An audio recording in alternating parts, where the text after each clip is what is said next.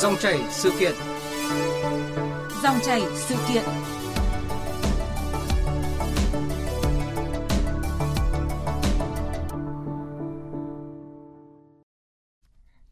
Thưa quý vị và các bạn, dịch COVID-19 tại các tỉnh, thành phố phía Nam đang diễn biến hết sức phức tạp khi số ca mắc liên tục tăng cao, nhất là tại thành phố Hồ Chí Minh. Địa phương này đã phải thành lập thêm bệnh viện điều trị các ca F0 nặng và lên phương án cho những bệnh nhân COVID-19 không triệu chứng thực hiện cách ly tại nhà để hệ thống y tế không rơi vào tình trạng quá tải. Trước diễn biến phức tạp của dịch bệnh, do lo lắng nếu mắc COVID-19 bệnh có thể trở nặng, nguy hiểm đến tính mạng trong thời gian cách ly tại nhà, nên người dân một số tỉnh, thành phố đã đổ xô săn lùng máy thở và mua tích trữ bình oxy trong nhà. Liệu sự chuẩn bị này có cần thiết không? Hay à, đây là biểu hiện của sự lo lắng thái quá?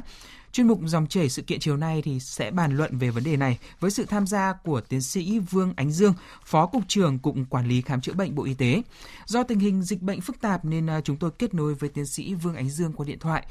À, bây giờ thì xin mời à, biên tập viên Văn Hải trao đổi cùng vị khách mời.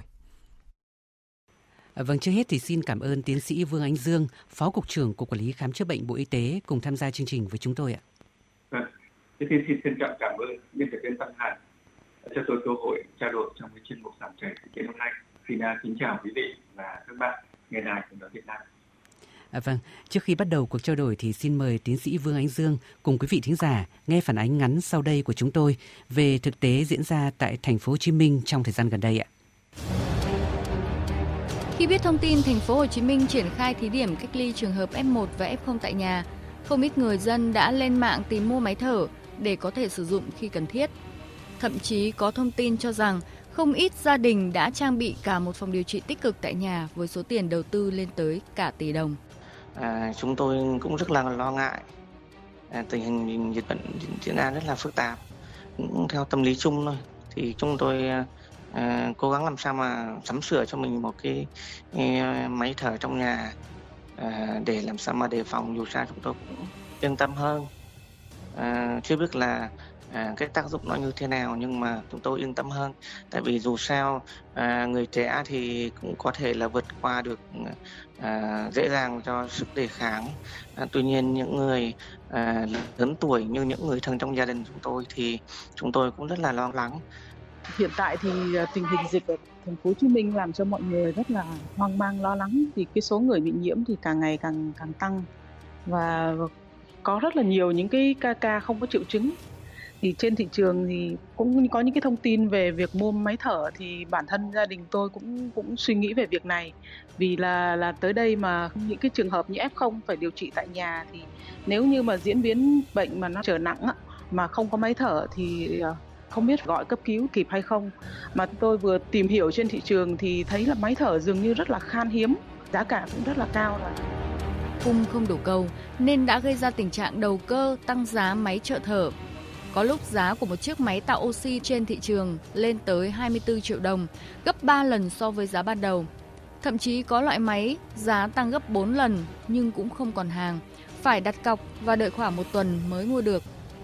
Tận dụng cơ hội này, đại diện một số đơn vị kinh doanh thiết bị y tế còn ngầm truyền đi thông điệp khi F0 điều trị tại nhà thì có thể sẽ cần đến máy thở.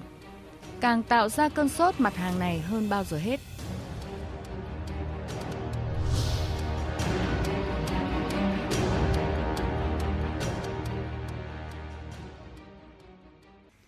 À, vâng, thưa tiến sĩ Vương Ánh Dương, qua nghe phản ánh vừa rồi thì ông suy nghĩ như thế nào về việc là người dân tự mua máy thở để dự trữ tại nhà? Vâng, có thể nói trước diễn biến phức tạp của đại dịch COVID-19 và đến nay trên toàn thế giới đã ghi nhận đến 191,7 triệu người mắc, trong đó có tới 4,1 triệu người đã tử vong. Và tại Việt Nam thì cũng đã có cái con số tới trên 55 ngàn người mắc và có tới 245 người tử vong. Và chỉ tính riêng từ 27 tháng 4 đến nay trong cái làn sóng dịch đợt 4 thì chúng ta cũng đã ghi nhận trên 30.000 trường hợp mắc. Do vậy, khi được nghe các ý kiến của quý khán giả chia sẻ ở trên thì tôi cũng rất hiểu và chia sẻ với sự lo lắng của các quý vị và toàn thể người dân trước cái đại dịch Covid này. Và có thể nói, sức khỏe là vốn quý nhất của mỗi con người vì quan tâm và lo lắng và chủ động tìm các cái biện pháp dự phòng cho sức khỏe của bản thân và người thân trong gia đình là thực hiện rất là tốt và đặc biệt, với gia đình có cao tuổi những người có bệnh nền thì là rất đáng trân trọng. À, chưa kể đến vấn đề về mặt tâm lý của người cao tuổi, của cha, của mẹ chúng ta luôn cảm thấy được sự yên tâm và cảm thấy ấm lòng khi thấy con cháu mình luôn quan tâm và tìm các cái biện pháp để chủ động chăm sóc sức khỏe cho cha mẹ. Và với người con người cháu thì cũng thể hiện đây là cái sự kính trọng và sự hiếu thảo với cha mẹ. Và tôi rất là kính trọng cái điều này. Tuy nhiên việc chúng ta tự ý mua máy thở để dự trữ tại nhà cũng là điều hết sức cân nhắc giữa cái giá trị tinh thần trên cũng như là các cái giá trị thực tiễn chúng tôi sẽ chia sẻ ở phần sau. Thế thì về mặt chuyên môn trong cái việc thở máy thì quy trình đơn giản nhất trong quy trình thở máy đấy là cái quy trình thở oxy vọng kính thì ngay cả đối với cái quy trình này cũng đã yêu cầu cái sự rất là nghiêm ngặt về mặt chuyên môn như là à, cần phải có bác sĩ để chỉ định cho người bệnh khi nào thì được thở oxy dựa vào cái nhịp thở hay là độ bão hòa oxy trong máu hay là à, huyết áp thế thì dựa vào những cái nội dung này các cái chỉ số này để quyết định cho bệnh nhân được uh, thở máy hay không. Và khi quyết định thở máy thì cũng giao cho điều dưỡng tiến hành cho bệnh nhân thở máy. Và trước khi thở máy thì cũng có rất nhiều nội dung cần phải lưu ý. Ví dụ như là cái hệ thống oxy cần oxy cần phải được làm ẩm này hay là đảm bảo cái hệ, hệ thống đường thở của người bệnh phải được thông thoáng, không bị kích tắc do các cái polyp hay là các cái chất nhầy trong mũi. Và khi mà cho bệnh nhân thở thì cũng cần phải điều chỉnh cái lượng oxy ở trong nó làm sao cho nó phù hợp theo các cái công thức nhà chuyên môn đã đạt thế và khi cho bệnh nhân thở máy thì cũng cần phải theo dõi các cái dấu hiệu mặt lâm sàng như là đánh giá về hô hấp, tim mạch của thần kinh. Và về khí máu thì để theo dõi các cái chỉ số về khí máu và đánh giá cái sự dung nạp của người bệnh đối với dụng cụ thở oxy như vậy. Thế và với những cái kỹ thuật này thì không phải chúng ta đặt cho bệnh nhân thở máy là cứ thế trôi chảy như vậy và cũng nó cũng có thể có những cái biến chứng, ví dụ như là cái sự thích ứng các cái mặt mũi làm khô liên mạc đường thở, hay là làm tăng các cái nguy cơ chảy máu mũi, hay là bội nhiễm vi khuẩn từ các cái dụng cụ đường thở. Thế chưa kể đến cái việc mà chuyên môn như vậy thì bên cạnh cái việc chúng ta giữ trữ cái máy thở tại nhà thì cũng tạo ra một cái tâm lý cho chúng ta cảm thấy chủ quan về cái ý thức tự ừ. phòng chống dịch thì sẵn để nghĩ rằng là ta đã có cái phương tiện tối tân nhất hay là phương tiện để sẵn sàng dự phòng cho ta rồi ta sẽ coi như là tự uh, chủ quan hơn hay là chúng ta cũng tự uh, chủ quan không đến cơ sở khám bệnh chữa bệnh khi mà những cái dấu hiệu có những cái triệu chứng liên quan đến covid à, vâng. thế và nó sẽ tạo ra cái sự cái, cái, cái sự khan hiếm trong cái nguồn cung thì tất cả người dân đều đổ xô đi mua cái máy thở như thế này sẽ là sẽ làm khó khăn cho ngành y tế cũng như các cơ sở y tế khi chúng tôi cần huy động và cần phải mua uh, bổ sung các cái máy thở này À, vâng ạ, như ông vừa khẳng định thì à, việc người dân tự mua máy thở lúc này là không cần thiết, có thể gây tốn kém lãng phí. Ạ. Thế còn việc dự trữ bình oxy trong nhà thì sao thưa ông? Vâng, cũng tương tự như cái nội dung trên đối với lại máy thở thì dự trữ bình oxy trong nhà chúng tôi cũng không khuyến cáo để dân tự dự trữ cái bình oxy ở đây. Bởi vì khi chúng ta dự trữ bình oxy thì chúng ta biết dự trữ bao nhiêu cho đủ, bao nhiêu bình oxy để đủ cho một người hay cho hai người gia đình là một và cái thứ hai là khi để bình oxy trong nhà thì chúng ta sẽ để ở chỗ nào và chúng ta có nghĩ đến cái nguy cơ cháy nổ của cái bình oxy hay không? Đây hoàn toàn là những cái việc, là những cái nguy cơ mà hiện hữu có thể xảy ra. Chúng ta cần rất là đề phòng cần phải rất là phòng tránh chứ đừng phải ngay cái cái việc này. Bên cạnh đó thì cái việc chúng ta không cần phải dự trữ nguồn oxy ở tại nhà thì chúng tôi có thể là khẳng định rằng là bộ y tế cũng như là hiện nay ở tại thành phố Hồ Chí Minh cũng đang dự phòng các cái nguồn oxy để cung cấp cho người bệnh trong những cái tình huống thậm chí là tình mắc cao hơn nhiều lần thì chúng tôi cũng vẫn khẳng định mức độ cái nguồn oxy để cung cấp các cơ sở khám bệnh chữa bệnh. À, chúng tôi cũng đã có cái buổi làm việc với các cái nhà máy sản xuất oxy ví dụ như là chúng ta cũng có thể có chúng ta có tới 8 cái nhà máy ở các cái tỉnh khu vực phía Bắc, ở khu vực miền Trung chúng ta có 5 nhà máy ở khu vực phía Nam thì chúng ta có 9 nhà máy. Và số các cái nhà máy này thì hiện nay đang cung cấp được cái lượng oxy nhiều hơn gấp 30 lần cái nhu cầu mà các bệnh viện của chúng ta hiện nay đang sử dụng. Thì đây cũng là một cái nguồn và cung cấp oxy đầy đủ cho các cơ sở. Bên cạnh đó thì bộ y tế cũng đang phối hợp với các bộ ngành liên quan bộ giao thông vận tải để tạo luồng xanh để vận chuyển khí oxy y tế. Trong trường hợp mà chúng ta cần phải vận chuyển oxy đi một cách nhanh nhất đến cơ sở khám bệnh chữa bệnh. Và đồng thời thì để hỗ trợ cho các cái cơ sở y tế mà hiện nay chưa sẵn sàng có các cái bồn chứa oxy hoặc là chúng chưa sẵn sàng để dự trữ được oxy với số lượng lớn, thì hoặc là ở những cái nơi xa giao thông đi lại khó khăn, thì các à, nhà máy cung cấp oxy sẽ cùng kết hợp với các cái địa phương này để tạo ra các cái cơ sở trung gian giữa nhà máy và cơ sở khám bệnh chữa bệnh để dự trữ oxy ở tại đây để sẵn sàng cung cấp nhanh nhất tới các bệnh chữa bệnh khi cần thiết. Vâng ạ. À, thưa ông có lẽ những cái lo lắng thái quá của người dân là bắt nguồn từ việc thành phố Hồ Chí Minh triển khai thí điểm cách ly F0 không có triệu chứng tại nhà. À, vậy ý kiến của ông về vấn đề này như thế nào ạ? Vâng ạ. Với vấn đề F0 thì chúng tôi cũng muốn làm rõ hơn để quý khán giả có thể hiểu được à, hơn về cái chỉ đạo vừa rồi của Bộ Y tế liên quan đến F0. Liên quan đến F0 ở đây có thể có có ba cái nhóm F0. Cái nhóm F0 thứ nhất mà chúng ta nói đấy đấy chính là cái việc mà các cái bệnh nhân chúng ta đang cho ra viện. Lẽ ra trước đây,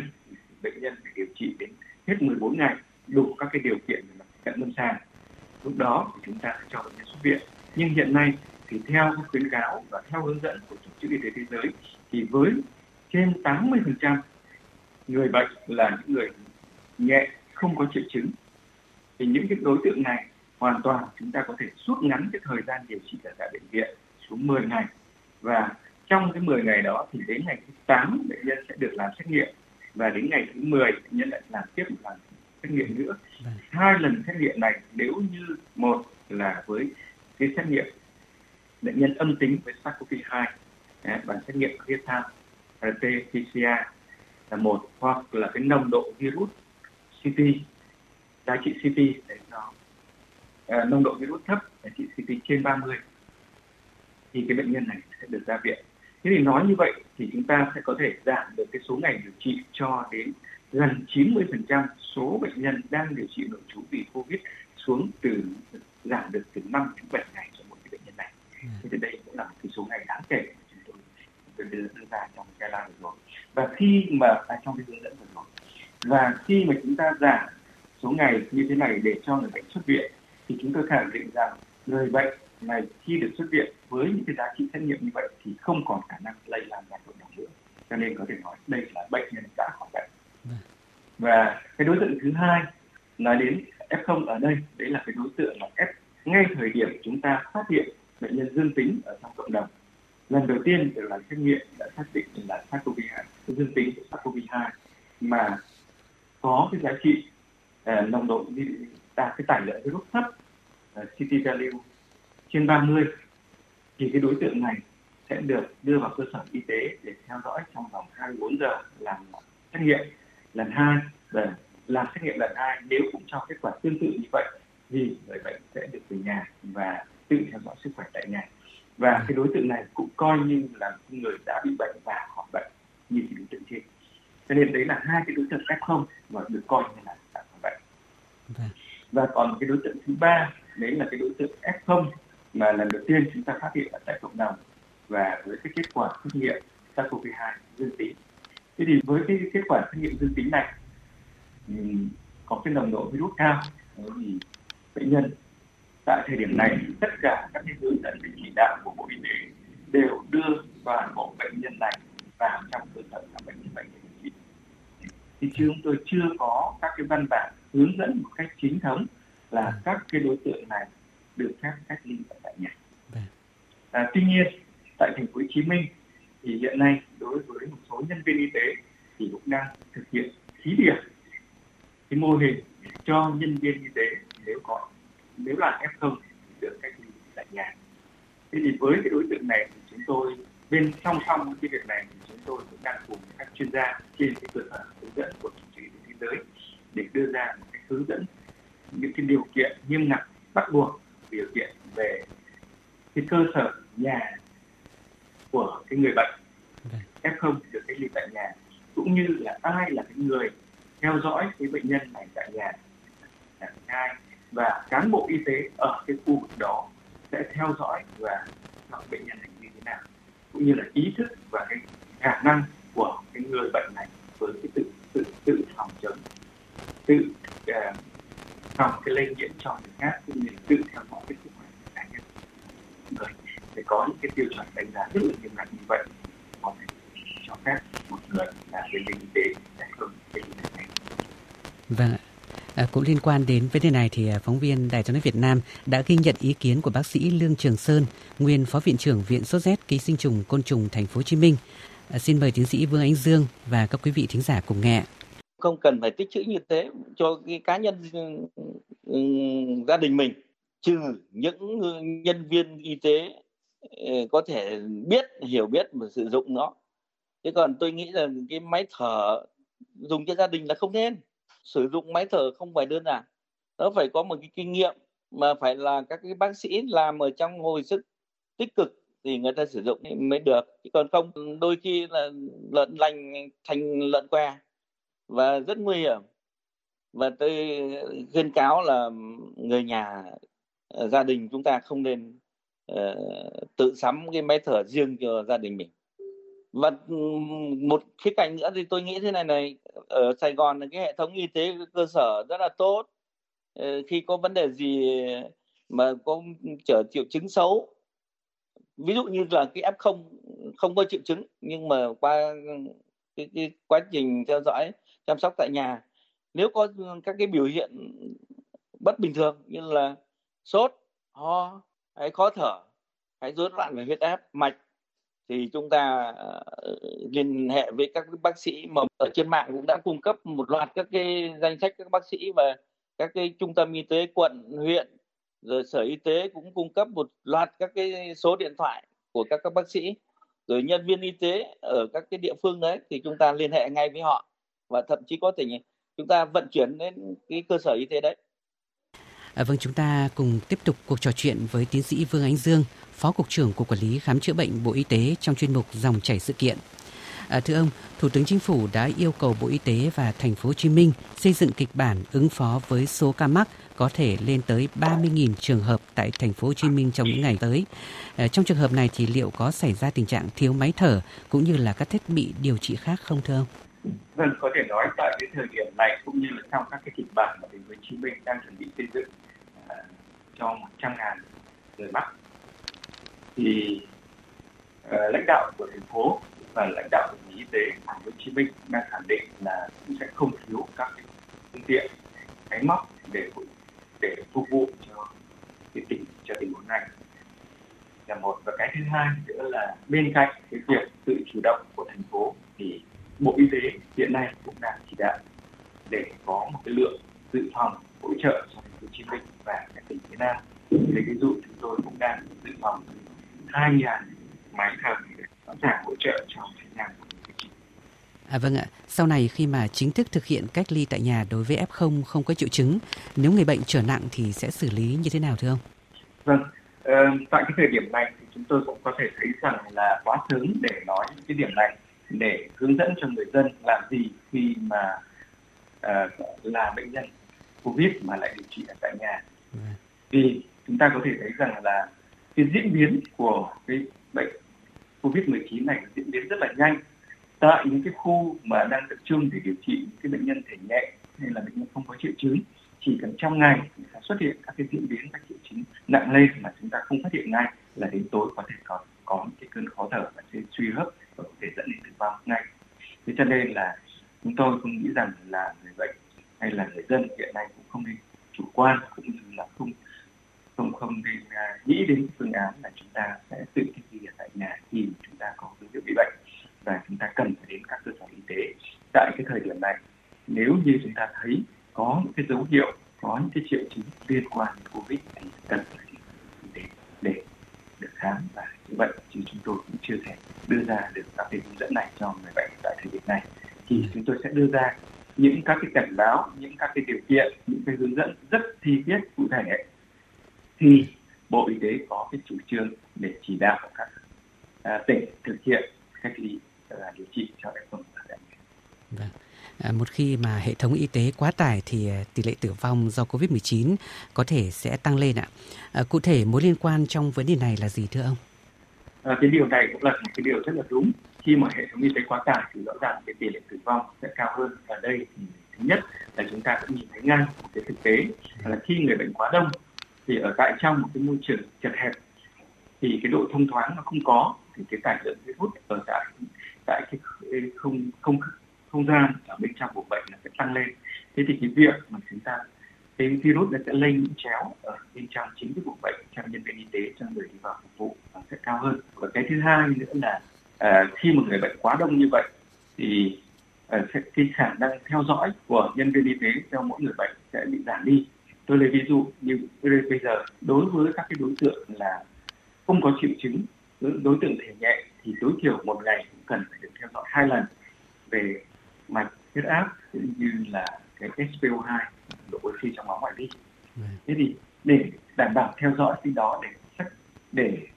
xác định được cái thời gian hay là cái tiến triển của cái diễn biến của bệnh khi mà nặng lên. Thế nếu như mà bệnh nhân quá đông ngay cả những cái chỉ số này chúng ta không theo dõi được chúng ta không nắm sát được thì cái việc diễn biến của bệnh nhân nó nặng lên lúc nào chúng ta không biết. Và khi nó nặng là đến nguy kịch rồi chúng ta phát hiện ra thì lúc này không còn cơ hội để cứu sống cho người bệnh nữa. Thế thì đây nó là cái con số mà chúng ta cũng thấy rằng là tại Việt Nam thì cái tỷ lệ tử vong của Việt Nam hiện nay là khoảng 0,7%. tỷ lệ này rất thấp thấp hơn rất nhiều so với các nước trên thế giới. So với tỷ lệ chung thế giới là tỷ lệ là 2,1% và tỷ lệ của Indonesia gần đây là 2,5%, hay để Ấn Độ là 1,3% cao hơn rất nhiều so với Việt Nam. Thế thì những cái điều này chúng ta làm được cũng là do chúng ta kịp thời phát hiện thì tất cả các cái bệnh nhân F0 chúng ta đều đưa vào cơ sở y tế để chúng ta theo dõi và chúng ta phát hiện được họ tiến triển của bệnh ở sớm nhất cho nên chúng ta đã dự phòng cũng như là chúng ta điều trị được tích cực diễn biến nặng và cái tỷ lệ tử vong nặng thấp các nước trên thế giới. Vâng ạ. Vậy thì Bộ Y tế đã và đang hỗ trợ thành phố Hồ Chí Minh uh, cũng như là các tỉnh thành khác hạn chế đến mức thấp nhất tỷ lệ tử vong do Covid-19 như thế nào thưa ông? Vâng, ngay khi dịch có cái dấu hiệu gia tăng cao ở thành phố Hồ Chí Minh thì Bộ Y tế cũng đã cử hơn 20 lại cán bộ là lãnh đạo của các vụ cục cũng như của các đơn vị trực thuộc của ngành y tế của Bộ Y tế đã trực tiếp tham gia trong cái đội để đưa vào thành phố Hồ Chí Minh và thiết lập một cái bộ phận thường trực đặc biệt của Bộ Y tế tại thành phố Hồ Chí Minh để điều hành cũng như là để hỗ trợ cho thành phố Hồ Chí Minh và các tỉnh phía Nam. Thế và đồng thời với lại hơn 20 cán bộ lãnh đạo của ngành y tế đã có mặt ở tại thành phố Hồ Chí Minh thì chúng tôi cũng đã huy động được trên 4.000 nhân viên y tế ở tại tất cả các tỉnh, tất cả các bệnh viện trung ương và địa phương cùng tham gia hỗ trợ cho thành phố Hồ Chí Minh với sự điều hành chung của Bộ Y tế. Đó là về nhân lực và bên cạnh đó thì về trang thiết bị à, vật tư tiêu hao cũng như là thuốc của ngành y tế cũng đang hỗ trợ tích cực cho thành phố Hồ Chí Minh. Chúng tôi đã đã thành lập một cái bộ cái kho giã chiến tại bệnh viện trợ rẫy để tập kết vật tư trang thiết bị hỗ trợ cho thành phố và các tỉnh phía Nam. Ở đây thì cũng có chú ý tới trên 2.000 cái máy thở và các cái máy móc khác như là hệ thống ECMO, lọc máu liên tục, cái máy thở oxy dòng cao hay là máy theo dõi bệnh nhân và các cái phương tiện để tiêu tiêu hao khác thì cũng đã dự trữ để dự trữ ở cái kho này sẵn sàng ừ. cung cấp cho thành phố cũng như các tỉnh lân cận khi Vâng ạ. À, trước diễn biến phức tạp của dịch COVID-19, nhất là tại các tỉnh thành phía Nam, thì ông có khuyến cáo gì đối với người dân trong lúc này ạ? Vâng, tất cả những các cái khuyến cáo tại thời điểm này thì chúng tôi nghĩ rằng toàn bộ những cái sự lo lắng của người dân cũng như là những cái sự chủ động của người dân thì chúng ta hãy cố gắng để cùng hợp tác và cùng chung sức phòng chống dịch thực hiện tốt cái khẩu hiệu 5K khẩu trang khử khuẩn khoảng cách không tụ tập khai báo y tế. Đồng thời chúng ta tin tưởng đồng lòng chung sức với chính quyền lãnh đạo các cấp và các bộ ngành trung ương và địa phương nêu cao cái tinh thần trách nhiệm cao nhất và ý thức tự phòng chống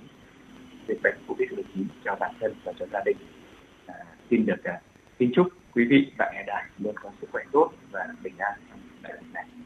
À, vâng, một lần nữa thì xin cảm ơn tiến sĩ Vương Ánh Dương, Phó Cục trưởng Cục Quản lý Khám chữa bệnh Bộ Y tế đã tham gia chuyên mục Dòng chảy sự kiện cùng chúng tôi hôm nay ạ.